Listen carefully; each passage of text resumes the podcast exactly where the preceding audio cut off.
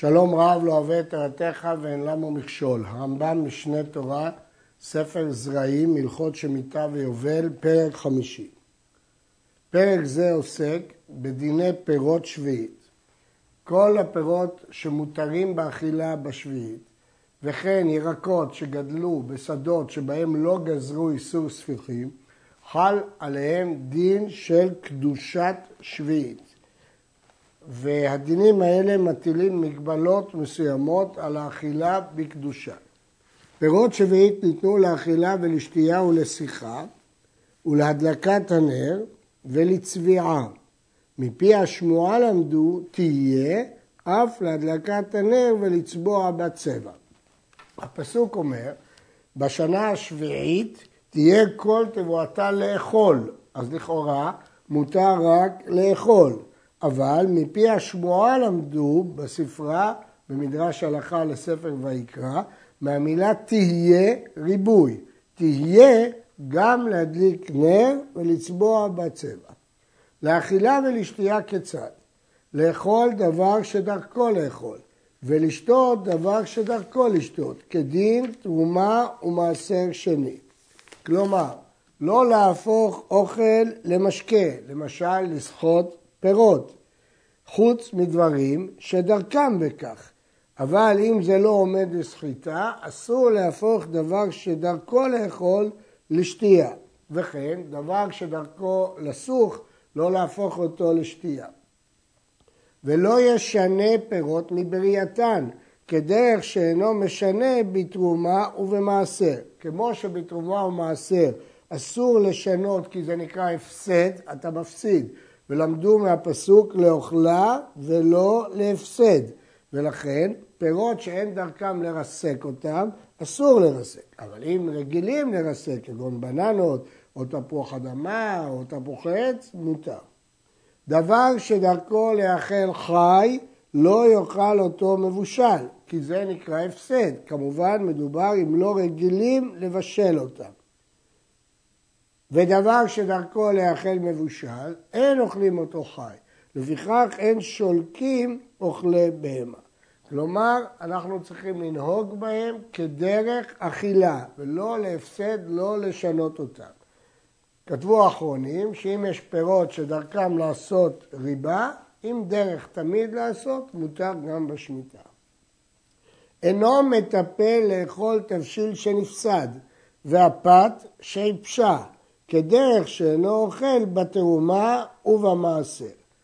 הפירוש של ההלכה הזאת, הייתי חושב שכיוון שיש מצווה לאכול פירות שביעית, שזאת דעת הרמב"ן, שאמרה תורה לאוכלה דבר תורה וזאת מצווה, הרמב"ם מונה את זה למצווה שהרמב"ם לא מנה, אבל הרמב"ן מנה את זה במצווה שלו ג', לפי שיטה זו, לא רק שאסור להפסיד פירות שביעית, אלא יש מצווה לאכול פירות שביעית. לכן אומר הרב קוק, זה הכוונה שכתוב פה, אינו מתאפה לאכול תבשיל שנפסד. הייתי חושב, כיוון שמצווה לאכול, הוא צריך להתאמץ לאכול גם פת מעופשת או תבשיל שנפסד, אבל הרמב"ם לא, שהוא לא מצווה.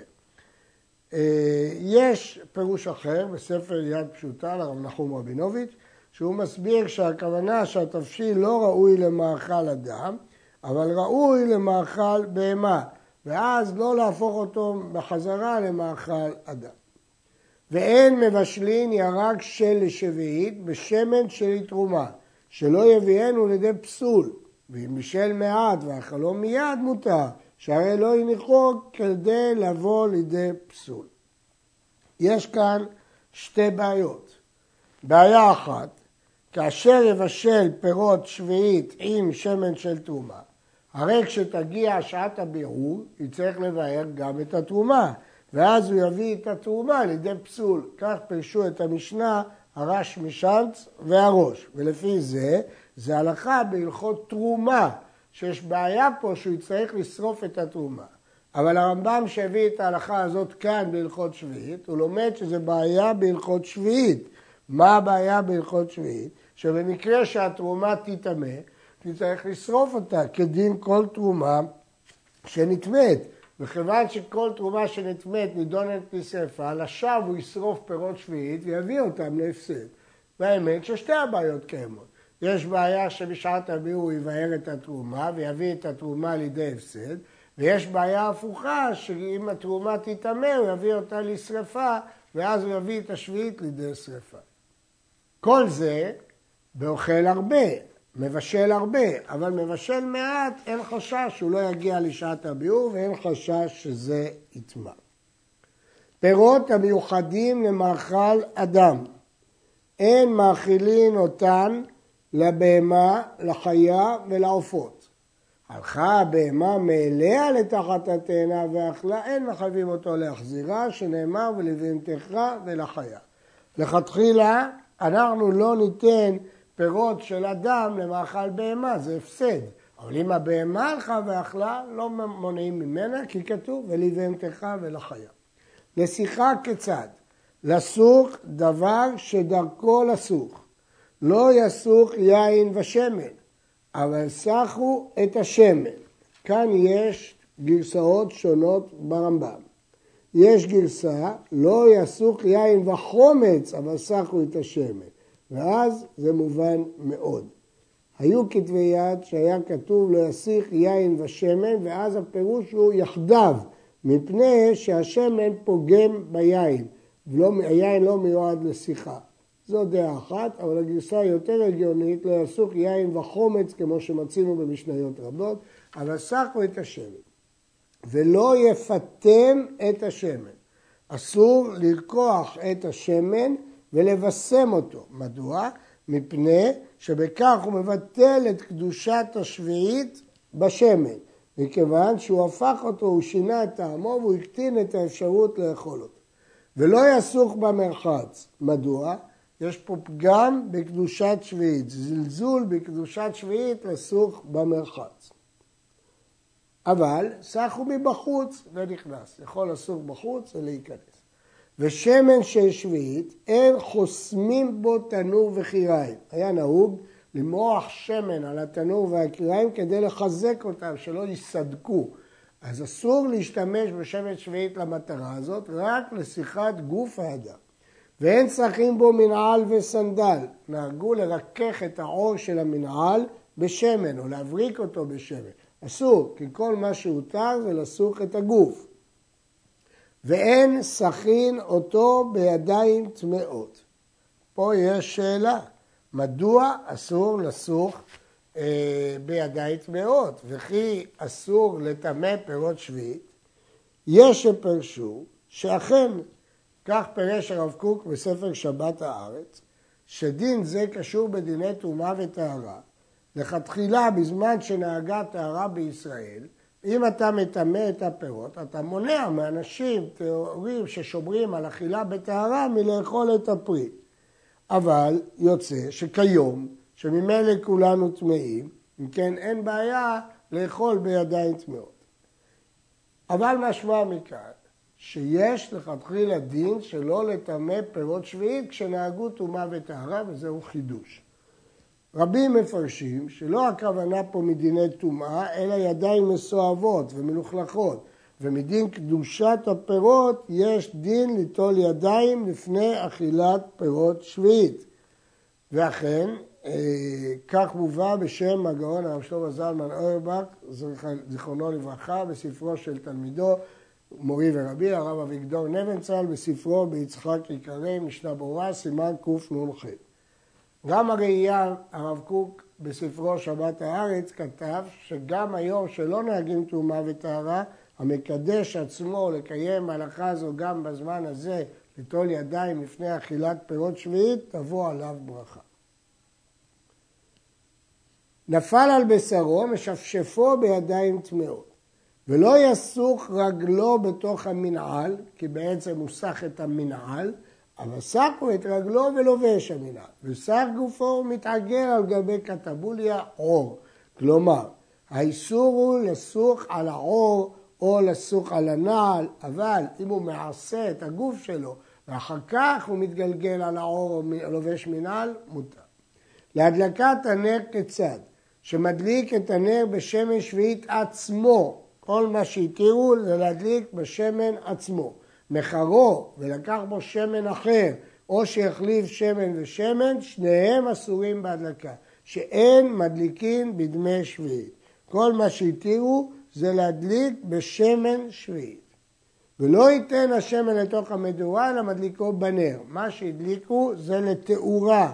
מדוע? מפני שהנאתו וביעורו שווים. כילוי השמן והנאה באים בעת ובעונה אחת. אבל מדורה שמטרתה לחימום, אסור, מפני שהשמן מתכלה בתחילת התהליך, ורק אחר כך הוא מחמם את החדר.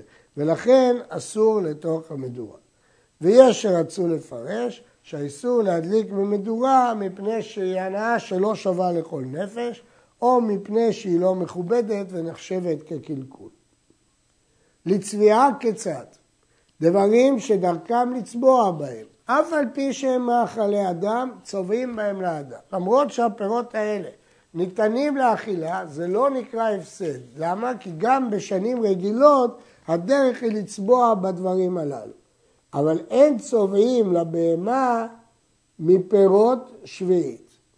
אפילו מאכלי בהמה שאין קדושת שביעית חלה על צבעי בהמה.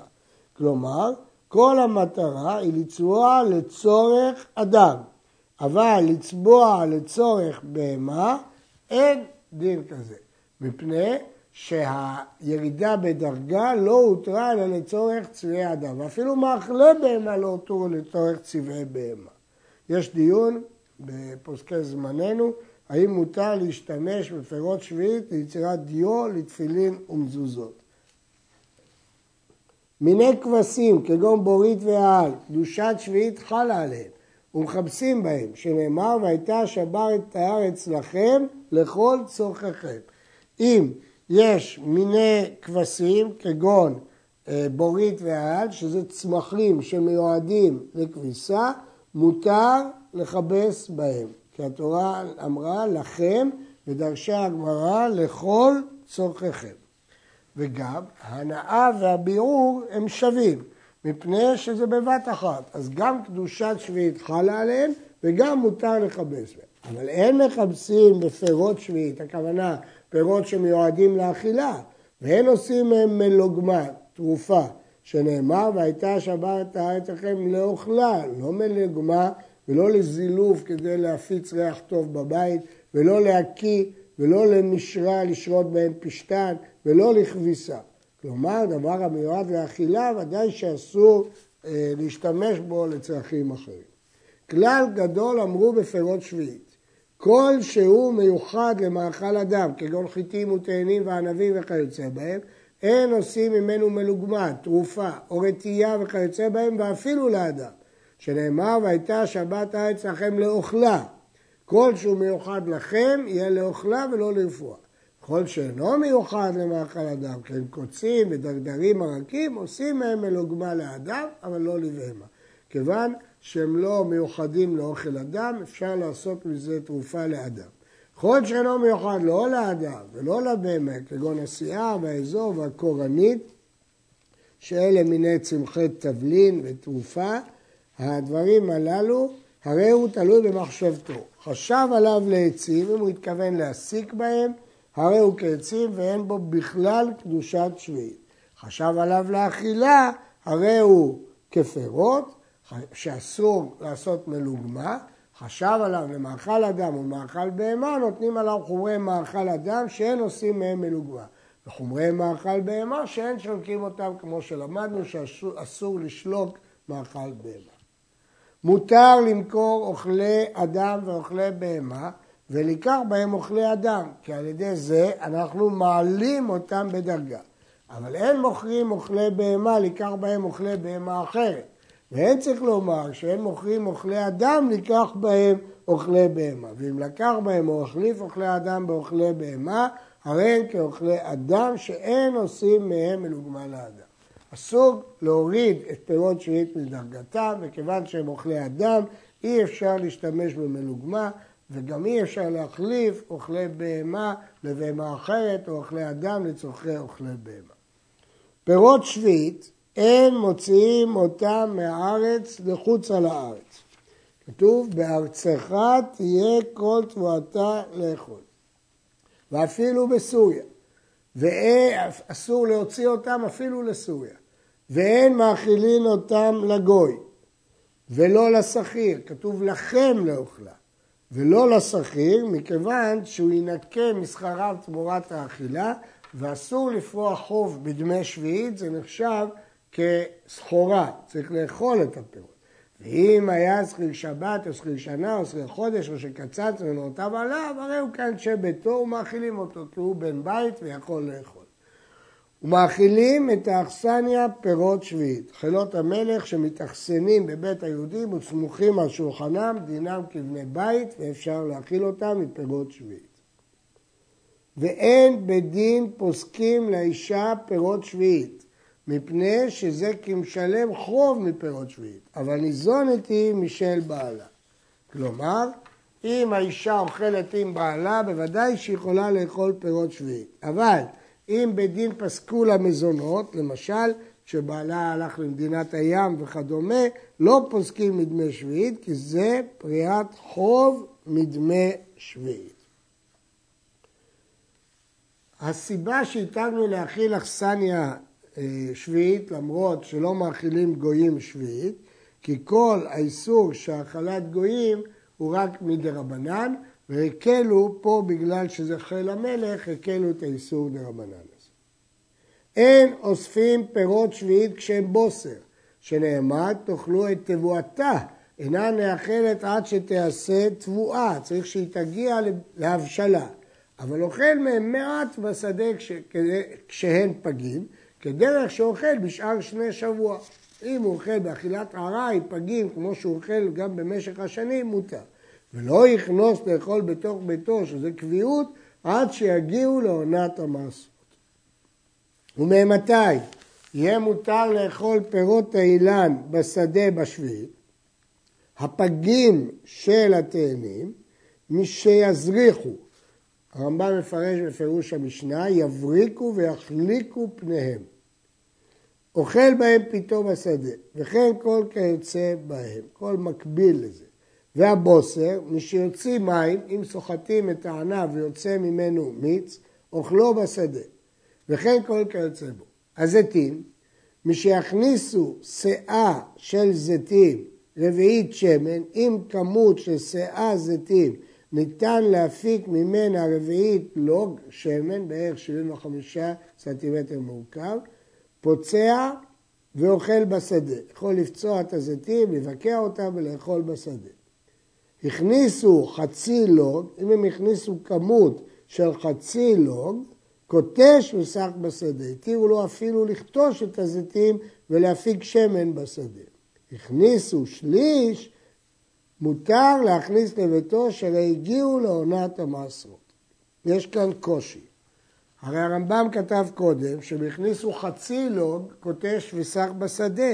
אז איך יעלה על הדעת שבשליש לוג הוא יהיה יותר קל, מותר להכניס לביתו, הרי שליש זה פחות מחצי שאיתנו רק לסוך בשדה. ולכן יש רבים שמפרשים ברמב"ם ששליש שכתוב כאן זה לא שליש לוג, אלא שליש גידולו. ושליש גידולו זה כבר אה, עונת המעשרות, ואז מותר להכניס בביתו. כך ניתן לפרש את הפירוש שליש.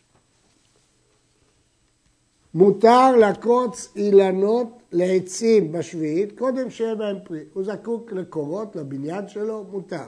אבל מי שיתחיל לעשות פרי, לא יקוץ אותו, שהרי מפסיד אוכל, הוא מפסיד את הפירות. שנאמר, והייתה שבת הארץ לכם לאוכלה, לא להפסד, אסור להפסיד פירות שביעית.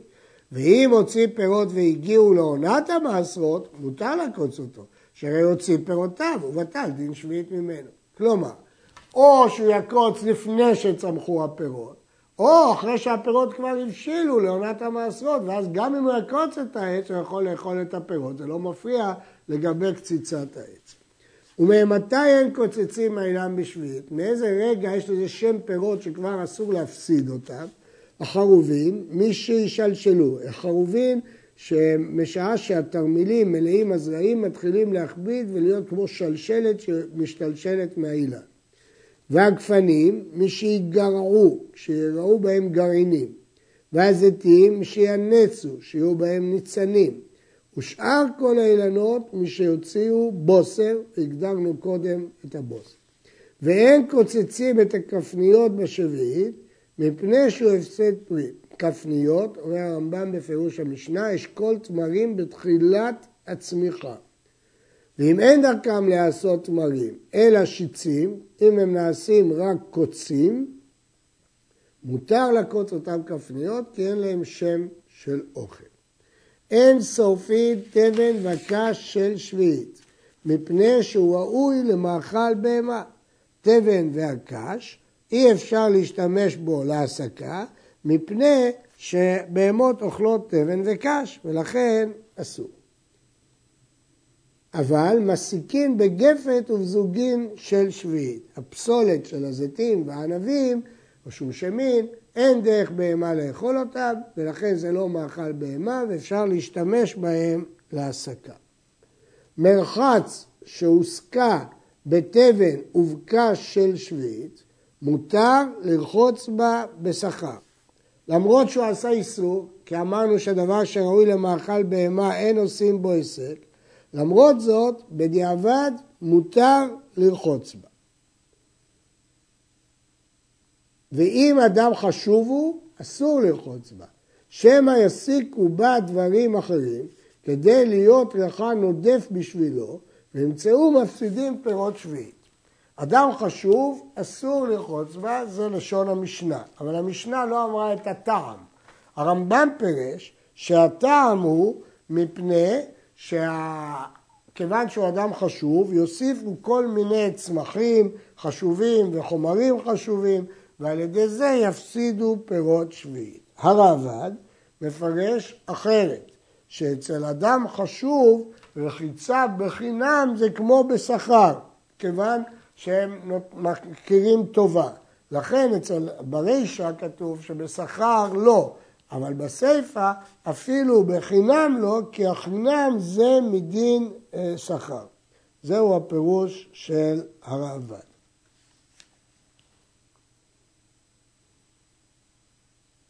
הקליפין והגרעינים שמותרים בתרומה לזרים, אין קדושת שביעית חלה עליהם. הרי הם כעצים, הם מותרים בתרומה לזרים, הם לא פירות, ולכן לא חל על זה שם של פירות שביעית, ומותר להסיק בהם.